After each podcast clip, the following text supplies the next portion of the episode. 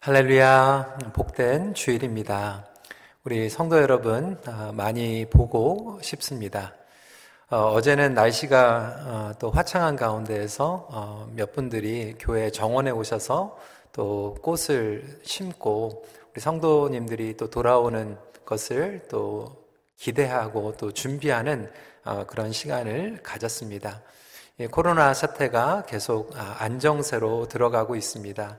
아, 그래서 어, 여러분들 함께 만나고 또 얼굴을 대면하며 또 예배를 드릴 수 있는 그 시간들을 계속해서 손꼽아 기다리고 있습니다.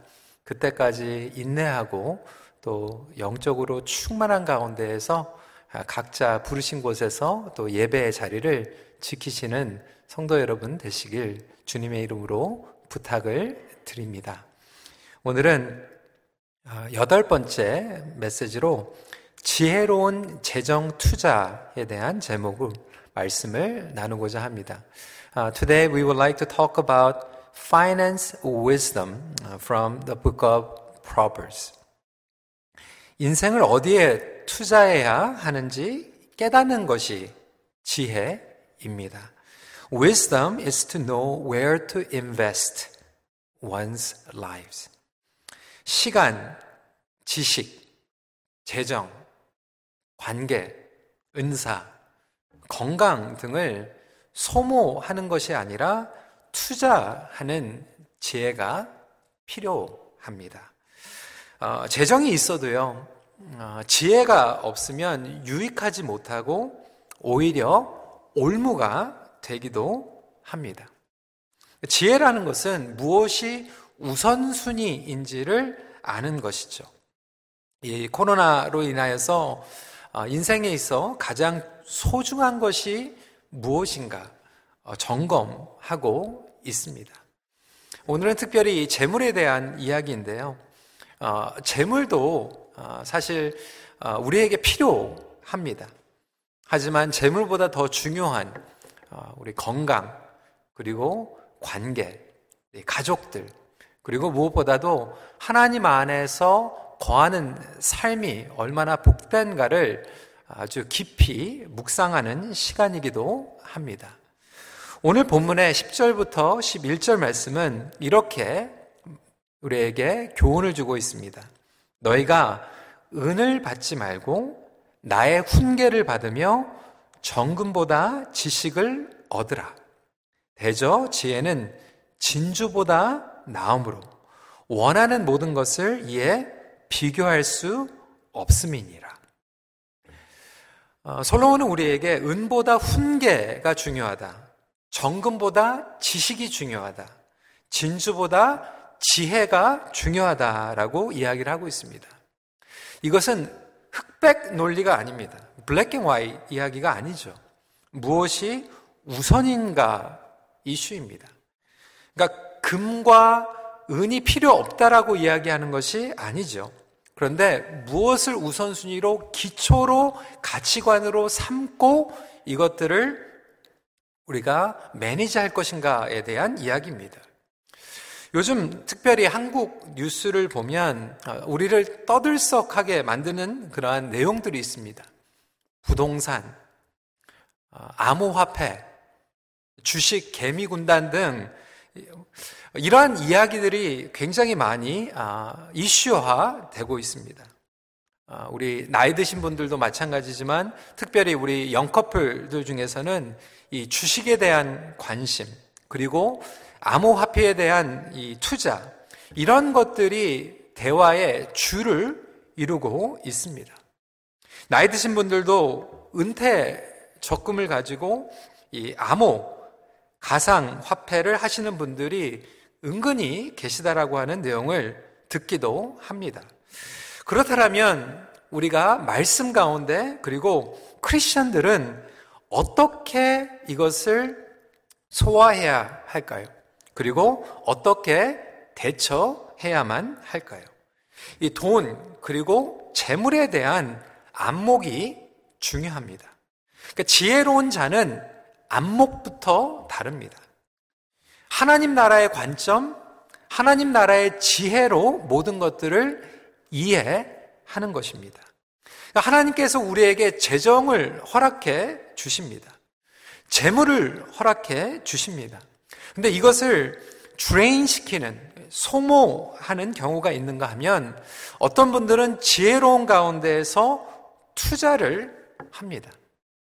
그래서 오늘은 지혜로운 재정 투자에 대해서 함께 말씀을 나누고자 합니다. 이 지혜로운 재정 투자를 위해서는 우리에게 굉장히 중요한 질문들이 있습니다. 오늘은 이 세 가지 질문들을 우리 자신에게 하길 원합니다. 첫 번째 질문은 Am I managing or being managed? 첫 번째 저희들에게 주시는 교훈은 재정의 관리 당하지 말고 관리하라고 하는 것입니다. 나는 하나님께서 주신 재물 그리고 돈, 재정을 관리하고 있는가? 관리하지 못하면 결국 우리가 관리를 당하게 됩니다. 돈 자체가 악한 것이 아닙니다. 그런데 이 돈 자체를 우리가 말씀의 기초로 해서 하나님을 경외하는 가운데에서 매니지를 하면 그것을 좋은 것으로 사용할 수 있는데 많은 경우에는 이것이 우리를 관리하기 시작합니다. 결국 다스리지 못하면 다스림을 받게 됩니다. 16절부터 18절까지 말씀입니다. 나로 말미암아 재상과 존귀한 자 곧 모든 의로운 재판관들이 다스리느니라. 나를 사랑하는 자들이 나의 사랑을 입으며 나를 간절히 찾는 자가 나를 만날 것이니라. 부기가 내게 있고 장구한 재물과 공의도 그러하니라. 성도 여러분, 저와 여러분들이 분명하게 하나님을 믿고 경외한다라면 인정해야 될 부분이 있습니다. 무엇이냐면 재물도 오늘 말씀에 나온 것 같이 하나님께서 다스리는 영역입니다. 선한 청직이 선한 부자가 될 수 있습니다. 예수님께서는 안티 부자가 아닙니다. 성경을 보면 하나님께서 재물의 축복을 부어주시는 경우들이 있습니다. 오늘 본문에서도 재물과 공의가 하나님께 속해 있다라고 말씀하고 있습니다. 인물들을 보면 아브라함, 야곱, 요셉, 뭐 니에미야 하나님께서 재정의 축복을 허락해 주셔서 그것을 가지고 하나님을 온전히 섬겼습니다. 신약에도 보면 마가의 다락방 같은 경우에 집이 컸죠. 그곳에서 성령의 놀라운 능력을 경험하게 됩니다. 하지만 반면에 예수님께서 돈 많은 부자 청년 이야기를 통해서 돈이 우상이 될 때는 그것을 내려놓을 줄 알아야 된다라고 우리에게 도전하고 계십니다. 돈이 많고 적고가 좋고 나쁘가 아니라 부정부패, 남을 속여서 빼앗은 재물, 사개어 같은 경우죠. 아니면 돈이 우상이 되는 경우 이런 것들을 내려놓아야 된다라고 도전하고 계십니다. 반면에 깨끗하게 정정당당하게 하나님을 신뢰하면서 하나님을 경외하면서 재물의 축복을 받은 것을 가지고 얼마든지 우리가 누릴 수 있을 뿐만이 아니라 하나님을 멋있게 섬길 수 있다라고 하는 것입니다. 여러분, 예수님께서 우리에게 달란트 비유를 주셨습니다. 그릇대로 부어주신다라고 하는 거예요. 어떤 분들은 이 달란트의 비유를 적용하면서 정말로 그 그릇이, 믿음의 그릇이 크신 분들이 계세요. 베품의 그릇이 남다르신 분들이 계십니다. 그런 분들에게는 하나님께서 많이 부어주세요.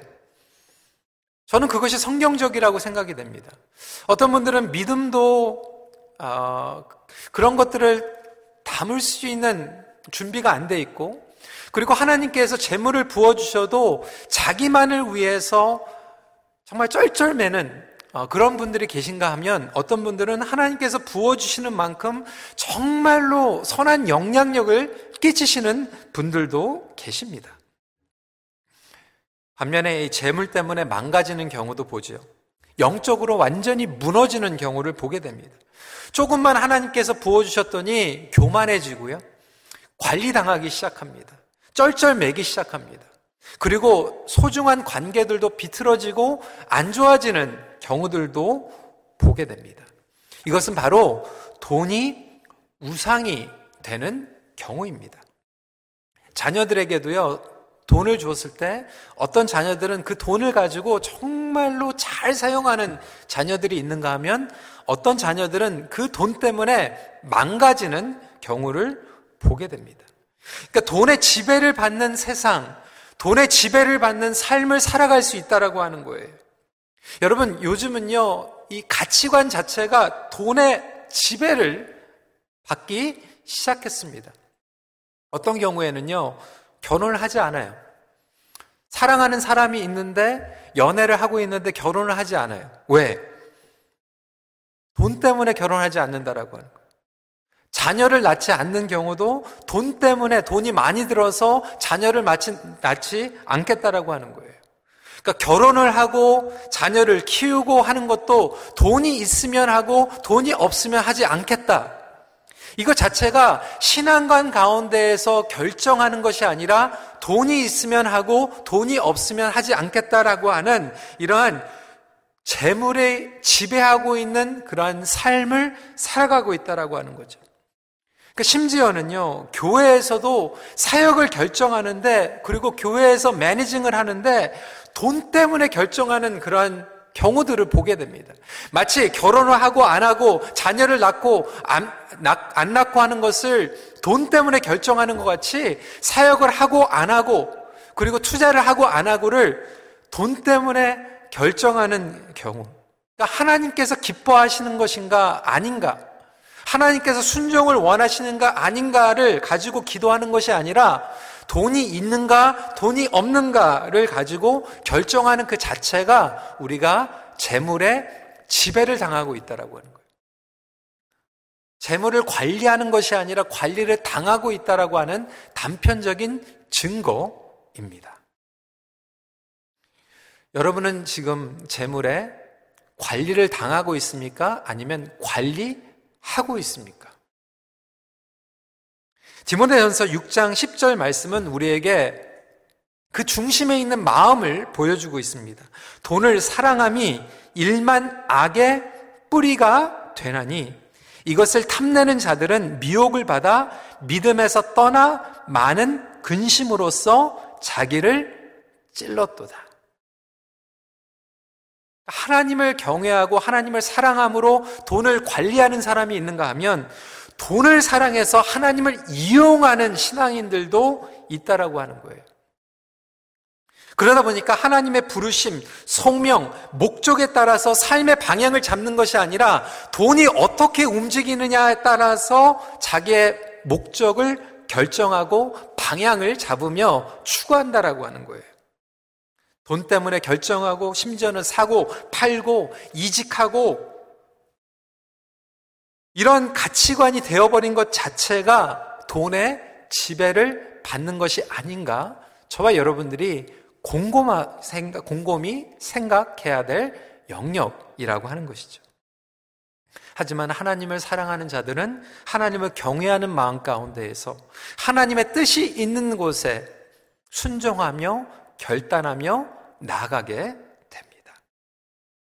하나님께서 주시기도 하고 거두어 가시기도 한다라고 하는 것을 철저하게 신뢰하며 나아가는 것이 이 재정 투자의 기본적인 원칙입니다. 과연 저와 여러분들은 하나님께서 주시기도 하고 거두어 가시기도 하는 우리 삶의 주인임을 고백하고 있습니까? 그것이 가장 첫 번째 질문입니다. 두 번째 질문은 Am I investing or speculating. 투기가 아닌 투자를 하십시오. 잠언 14장 24절은 이렇게 증거합니다. 지혜로운 자의 재물은 그의 면류관이요. 미련한 자의 소유는 다만 미련한 것이라. 그러니까 하나님 나라의 관점으로 투자를 하는 자들에게는 면류관이 되고요. 투기를 하는 사람들은 미련하다라고 이야기하고 있습니다. 그러면 지혜로운 자의 재물과 미련한 자의 소유의 차이점은 무엇입니까? 지혜로운 자는 투자를 합니다. 그리고 미련한 자는 소모를 하거나 투기합니다. 그러면 투자와 투기의 다른 점은 무엇일까요? 여러분 무엇이라고 생각됩니까? 투자 그러면요 사전에 이렇게 정의를 합니다. 이익을 얻기 위해 물질, 시간, 정성을 쏟는 것이다. 성경적으로 풀이하면요, 여러분 투자는요 성경적입니다. 예를 들어서 다음 세대를 위한 투자 필요합니다. 선교사님들 그리고 선교지를 위한 투자 반드시 필요합니다. 그럼 무엇이 다른가? 온전한 투자에는요, 성실한 노력, 사랑, 믿음, 신뢰가 포함이 됩니다. 씨앗을 가지고 투자를 합니다. 장기적인 안목을 가지고 투자합니다. 이 투자에는 대상이 있어요. 그 대상을 알고 온전한 관계 가운데에서 하게 되죠. 근데 투기는요, 대상을 상관하지 않아요. 일확 천금을 바라는 마음에서 시작합니다. 충동적이고 감정적입니다. 예를 들어서 크리스천들이 주식에 투자를 해도 되는가? 저는 주식에 투자를 해도 된다라고 개인적으로 생각합니다. 그런데 그 대상을 알고 연구하고 건전한 회사에 투자를 하는 것, 저는 나쁘지 않다라고 생각합니다. 그런데 투기는 무엇이냐면 그 대상이 무엇인지 전혀 알지 못하는 거예요. 그런데 누가 돈 벌었다라고 하더라 귀가 솔깃해지고 지금 당장 막 때를 놓치면 안 될 것 같아서 막 초조한 마음 가운데에서 여러분 농부는요 투기하지 않습니다. 투자합니다. 그냥 하루 아침에 열매를 바라면서 투기하지 않아요. 그 대상을 알고 믿음으로 신뢰합니다. 그리고 기다려 줍니다. 여러분들이 정말 좋은 회사, 정말 좋은 가치관을 가지고 어, 건설해 나가는 그런 회사의 내용들을 알고 스타리하고 성실하게 그것을 신뢰하면서 밀어주는 것은 나쁘다고 생각하지 않습니다. 이 거룩한 투자, 성경적인 투자, 지혜로운 거죠. 무책임하게 뭐 예를 들어서 자동차 보험, 집 보험, 생명 보험 뭐 이런 거 들지 않고 세이브도 하지 않고 사는 것이 믿음이 좋은 것이라고 저는 생각하지 않습니다. 그런데 중요한 것은 마음의 중심에 무엇이 자리 잡고 있는가? 신뢰, 믿음, 성실함이 자리 잡고 있는가? 아니면 일확천금, 빚을 내서라도 당장 지금 해가지고 이때에 한꺼번에 돈을 벌고자 하는 그러한 마음을 가지고 내가 투기하고 있는가? 수단과 방법 상관하지 않고 대상이 뭔지 뭐 가상화폐, 암호화폐 뭐 누가 누군지는 모르지만 상관없이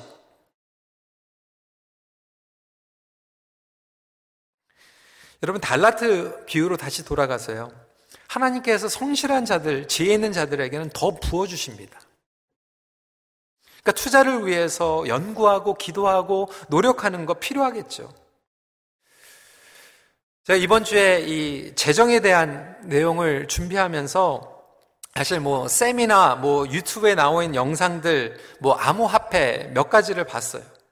그러니까 암호화폐 같은 경우에는 지금 이 사회적으로 제도권 밖에 있습니다.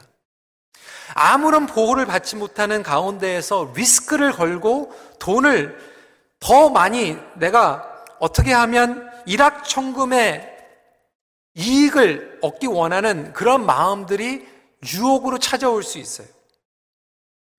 저는 이 암호화폐가 다 나쁘다고 생각, 말씀드리는 게 아니에요. 그런데 조금만 잘못하면 이 위험한 투자들이 이루어질 수 있는 사이클에 빠지기 쉬울 수 있다라고 하는 거예요. 왜?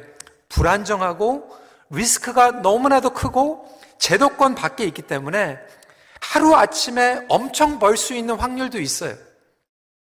인정합니다. 그런데 반대 측면으로 보면 누군가는 잃어버려야지 이것이 가능하다라고 하는 거예요.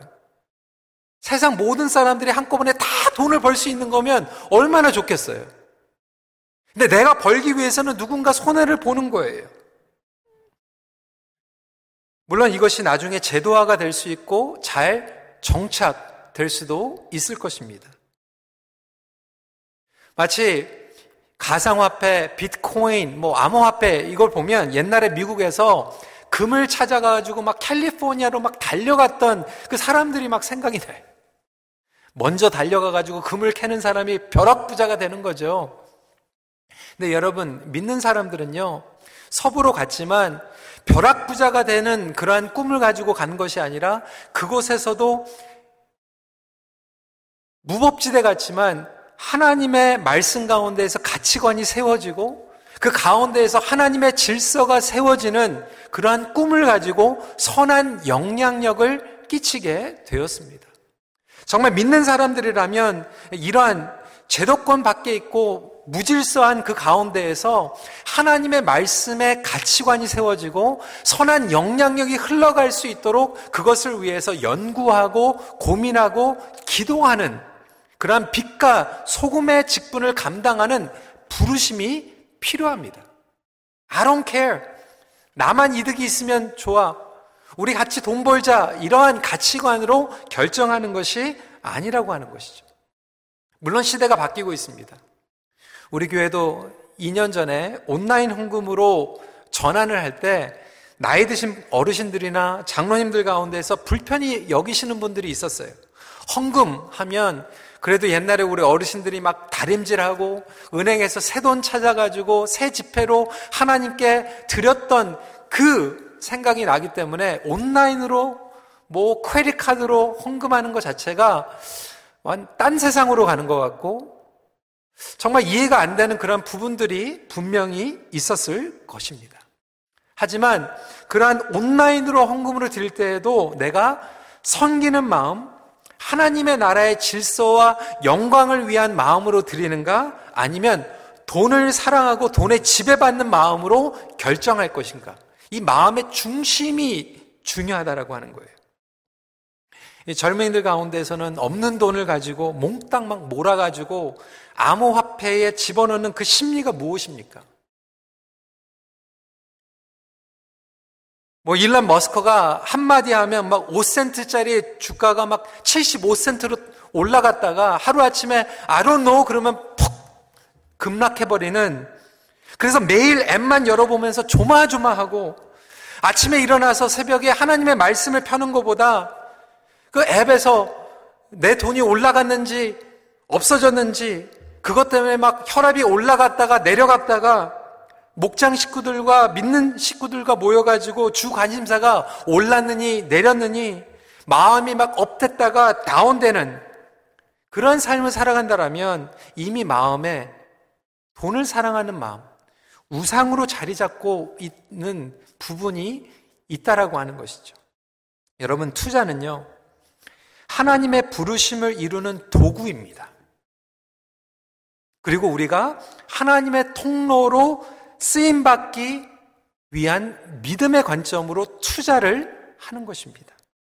잠언서는요, 개미를 통해서 성실한 저축과 투자, 그리고 미래를 준비하라고 우리에게 도전하고 있습니다.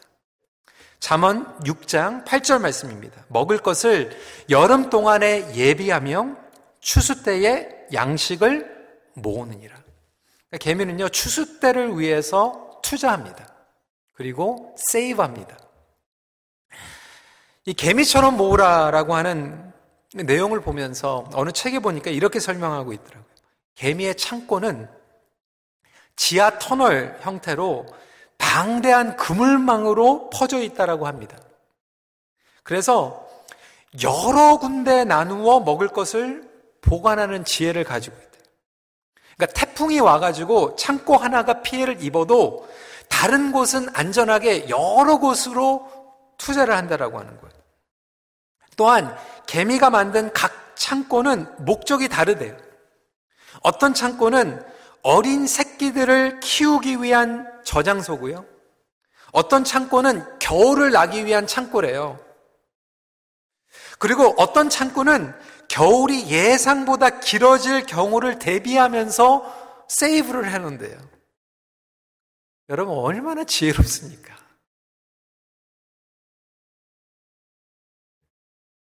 개미는 또 자기 자신만을 위해서 투자하는 게 아니라 공동체를 함께 돌보기 위해서 일을 하고 세이브한다라고 하는 거예요. 자기만을 위해서 창고에 저축하지 않는다라고 하는 거예요. 그런데 반면에 곰은요, 자기 먹을 것만 비축해 놓고 겨울잠을 잔대요. 이게 개미와 곰의 차이점입니다. 낙타도 마찬가지래. 낙타 역시 사막을 건너는 동안 자기가 소비할 지방만을 보관한다라고. 개미는 여러 창구를 통해서 자식을 위해서, 겨울을 위해서, 비상을 위해서 함께 노력해서 세이브하고 투자한다라고 하는 거예요. 그래서 하나님께서는 잠언서를 통해서 개미와 같이 투자해라. 자신뿐만이 아니라 하나님 나라 그리고 공동체를 위해서 우리가 복의 통로가 되는 그러한 섬김의 목표를 가지고 세이브하고 투자 하라고 도전해 주고 있습니다. 저는 우리 성도 여러분들이 이러한 성경적인 가치관을 가지고 투자했으면 좋겠어요. 투기가 아닌 투자의 인생을 살아가기를 소망하십시오. 마지막 포인트입니다. Am I investing in eternal or temporary purpose? 사라지지 않는 것에 투자 하십시오. 여러분, 사라지지 않는 것에 하는 투자가 최고의 투자입니다. 위대한 투자는 영원한 것에 투자하는 것입니다.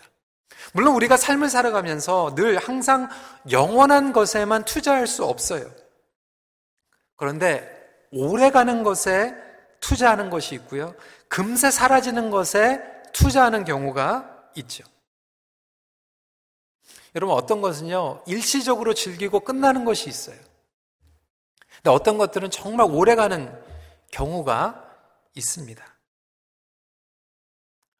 저는 아직도 지금 이민 생활을 하면서 정말 좋은 추억 그러면 저희 가족이 어, 저희 부모님들 어, 다운타운에서 이제 가게를 하실 때였거든요. 11시까지 이제 가게를 하는데 그러다 보니까 누군가는 가게에서 일을 해야 되죠. 예, 식구들이 같이 식사하는 시간이 그렇게 많지가 않았어요. 1년 365일. 그런데 주말에 이제 뭐 매상이 좀 좋거나 아니면 또 가족들이 또 좋은 시간을 갖기 위해서는 11시에 이제 문 닫고 나서 이 차이나타운에 가가지고 중국 음식, 뭐 와싱 뭐 이런 데 가가지고 이렇게 럽스터를 가끔 먹었던 그런 기억이 나요. 돈을 써야 되겠죠. 어, 그렇게 쓰기 위해서는 사실 몇 시간 동안 캐셔에서 일을 해야 되는 거 아닙니까? 몇 시간 동안 음료수를 팔아야지 벌 수 있는 돈을 가가지고 3, 40분 만에 먹게 되는 거죠. 근데 여러분, 그 기억은요, 지금 30년이 넘었는데도 아직도 간직하고 있습니다. 어떤 경우에는 수만 불 쓰고 멋있는 곳에 고급 여행을 다녀왔는데도 깨져버리는 가정들이 있지 않습니까?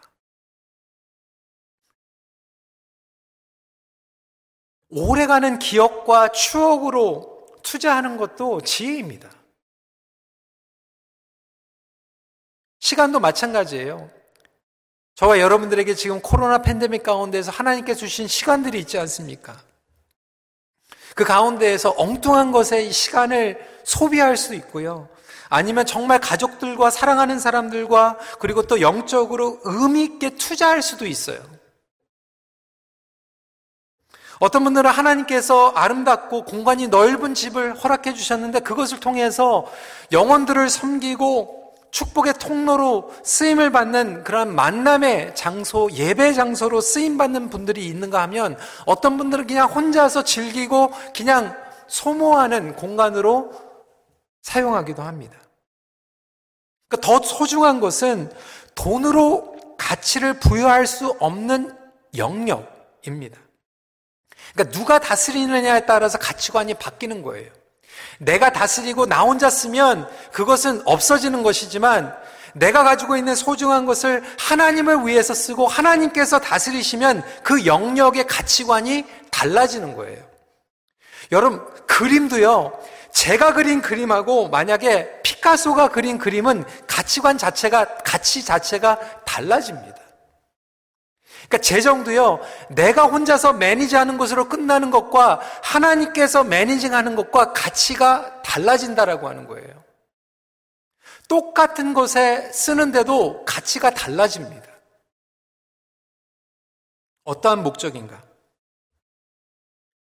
내가 하나님 안에서 영원한 것에 투자하고 내가 성장하는데 투자하는 것, 그것은 오래 간다라고 하는 거예요. 어, 저희에게서 또 죄송한 부분이 있지만 사실 저와 제 아내 25년 전에 이제 결혼을 하고 사실 결혼을 하면서 또 많은 분들이 축복을 해주셨어요. 보통 어, 저희 친구들 같은 경우에는 어, 또 결혼식 때 이렇게 많은 사람들의 선물이나 이 축복을 가지고 뭐 집을 뭐 다운페이를 만든다든지 뭐 그런 경우들이 굉장히 많았어요. 저희는 어, 하나님께서 주신 선물을 가지고 어, 유학을 떠났죠. 아무것도 가진 거 없는 것 같았지만 그것이 시드가 되어서 또 저희들에게는 굉장히 평생 갈 수 있는 그런 소중한 유학 그리고 공부할 수 있는데 투자할 수 있도록 허락해 주셨습니다. 그러니까 어떠한 가치를 가지고 결정하는가? 지혜로운 투자는 원천에 투자하는 것입니다. 사과보다 사과 나무에 투자하는 것입니다. 물보다 우물에 투자하는 것입니다. 사역보다 사역을 이끄는 사람에게 투자하는 것입니다. 어떤 분들은 교회 사역에서도요, 선교 사역에서도 자꾸 뭐, 사역, 먹는 거 뭐 이런 것도 중요하지만 더 중요한 것은 여러분, 사람에게 투자하는 것입니다. 잠언서 12장 12절 말씀. 악인은 불의의 이익을 탐하나 의인은 그 뿌리로 말미암아 결실하느니라. 다시 말해서 이 원천은 궁극적으로 하나님이죠. 하나님의 관심이 있는 곳에 투자하는 것입니다. 성장하는 것에 투자, 쓰임 받는 것에 투자, 꿈과 비전이 있는 것에 투자하는 것이 가장 위대한 투자입니다. 그렇게 할 때 그것이 우리의 면류관이 된다라고 하는 거예요. 무엇이 영원할까요? 무엇이 오래 갈까요? 생명을 건지는 일에 투자하는 거예요. 여러분, 저와 여러분들 온 교회가 지금 드라마 바이블 하고 있지 않습니까? 그 드라마 바이블 앱 얼마나 감사합니까? 무료로 다운받아가지고 쓰고 있어요.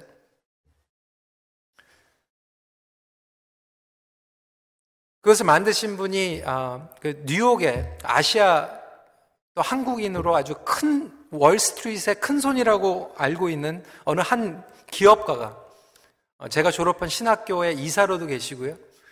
또 팀켈러 목사님의 사역에도 스폰서 하시는 분이에요. 얼마 전에 주식이 어려운 가운데에서 그분도 어려운 어, 시간을 보내고 있다라고 하는 내용을 제가 신문을 통해서 보게 되었습니다. 여러분, 돈은요, 있다가 없어질 수도 있어요. 그런데 제가 너무나도 감사한 것은 그분이 수십억을 투자해가지고 만든 이 드라마 바이블 같은 경우에는 우리에게 수많은 사람들에게 선한 영향력을 흘려보낼 수 있는 위대한 투자가 되었다라고 하는 거예요.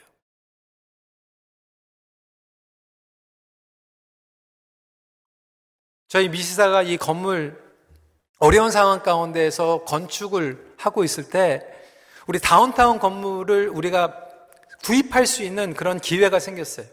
근데 문제는 우리에게 재정이 없었어요.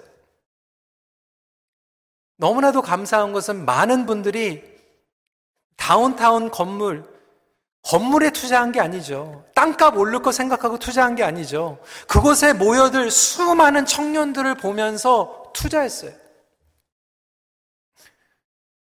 그분들 가운데에서 우리 교회 어떤 안수 집사님, 권사님 같은 경우에는 몇 년 동안 매달 몇천 불씩 투자를 해주셨어요. 얼마나 감사해요. 천국의 면류관을 위해서 이름은 밝히지 않지만 그러한 투자, 영원한 투자라고 하는 거예요.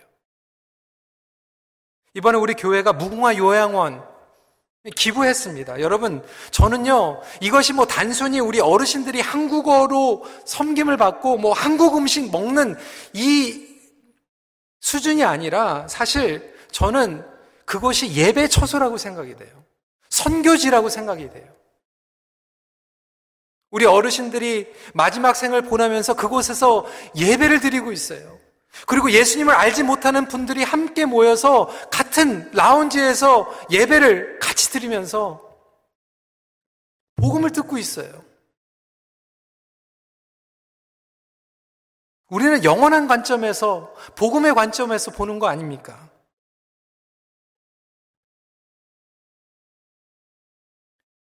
우리에게 여전히 유혹하고 있는 욕심, 이기주의, 질투, 이것을 이겨낼 수 있는 것은 바로 예수 그리스도 복음입니다. 예수님이야말로 하나님의 가장 위대한 투자였습니다. 예수 그리스도 하나의 미를 투자하셨어요. 요한복음 12장 24절 말씀입니다. 내가 진실로 진실로 너에게 이르노니 하나의 밀이 땅에 떨어져 죽지 아니하면 한알 그대로 있고 죽으면 많은 열매를 맺느니라. 하나님은 영원한 곳에 그의 독생자 아들 예수 그리스도를 투자하셨어요. 그리고 희생하셨어요. 그리고 그것이 시드가 되어서 저와 여러분들이 영생을 누리게 되었습니다. 성도 여러분, 여러분은 과연 무엇에 어디에 여러분의 인생과 재물을 투자하고 계십니까? 하나님 나라의 투자는요, 결코 손해보지 않습니다. 모든 것을 마무리하고 주님 앞에 섰을 때 칭찬받을 뿐만이 아니라 이 땅에서도 소중하고 풍성한 열매들을 많이 맺으시기를 주님의 이름으로 축원합니다. 그래서 투기가 아닌 투자, 그리고 지배를 당하는 것이 아니라 관리 당하는 것이 아니라 관리할 수 있는 그리고 영원한 것에 투자할 수 있는 저와 여러분들이 되시길 주님의 이름으로 부탁드립니다. 말씀을 마칩니다. 변치 않는 하나님의 말씀대로 순종하는 것이 가장 확실한 투자입니다. 같이 기도하겠습니다.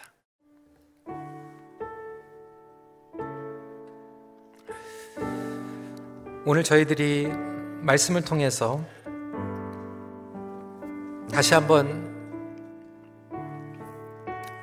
주님 앞에 고백하고 결단하는 시간을 가졌으면 좋겠어요. 여러분, 돈 필요한 부분입니다. 그런데 하나님께서 주신 가치관을 가지고 지혜롭게 우리가 다스리고 관리해야지. 그렇지 않고 이 돈이 우리의 결정과 모든 것들을 지배하거나 관리하고 있다라면 이 시간에 그 마음을 솔직하게 인정하고 하나님께 고백했으면 좋겠어요. 그리고 우리에게 주신 시간, 그리고 이 모든 재물, 그리고 자원들을 정말 지혜롭게 영적으로 깨어 있어서 분별력을 가지고 투기하는 것이 아니라 투자하고 무엇보다도 멀리 가고 오래 가고 영원한 것에 우선순위를 두고 또 그것에 심을 수 있는 그러한 믿음의 삶을 살아가게 하여 주시옵소서. 우리 시간에 기도하는 시간 갖도록 하겠습니다. 기도하시겠습니다.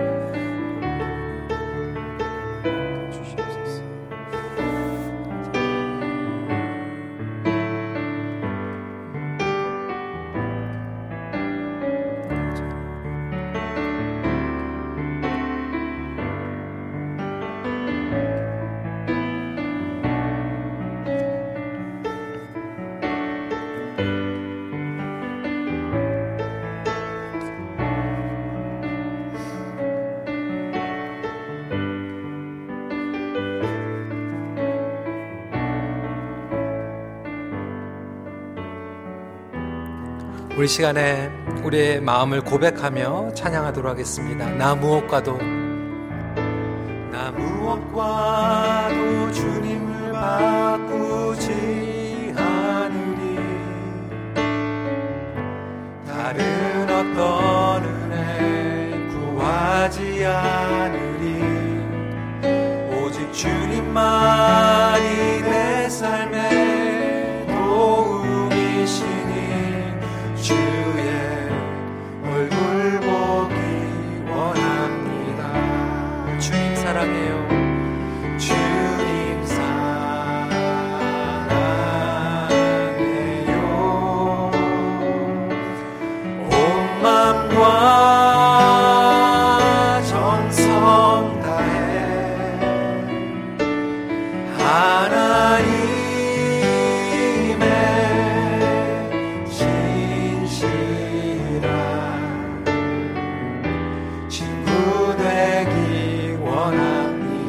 다. 다시 한번 고백합니다. 나 무엇과도 나 무엇과도 주님을 바꾸지 않으리 다른 어떤 은혜 구하지 않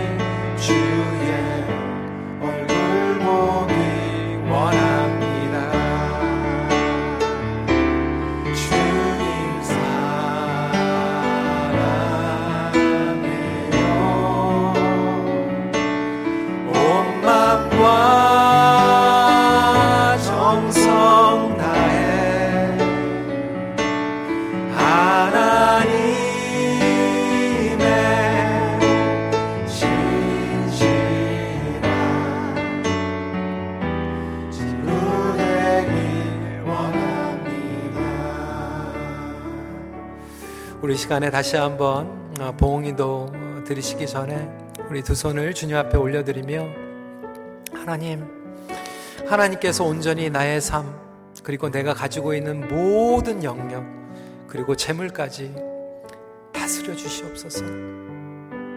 그리고 주님, 하나님께서 주신 지혜로 내가 가지고 있는 모든 영역들 가운데에서 선한 영향력을 흘려내보내게 하여 주시고, 섬김의 통로가 되게 하여 주시고, 영원한 것, 그리고 오래가는 것, 그리고 사람들, 선교지, 그리고 하나님 나라에 투자하며 살아갈 수 있는 아, 그러한 선한 청지기가 되게 하여 주시옵소서. 우리 이 시간에 다시 한번 다짐하며 기도하는 시간 잠시 갖도록 하겠습니다. 기도하시겠습니다.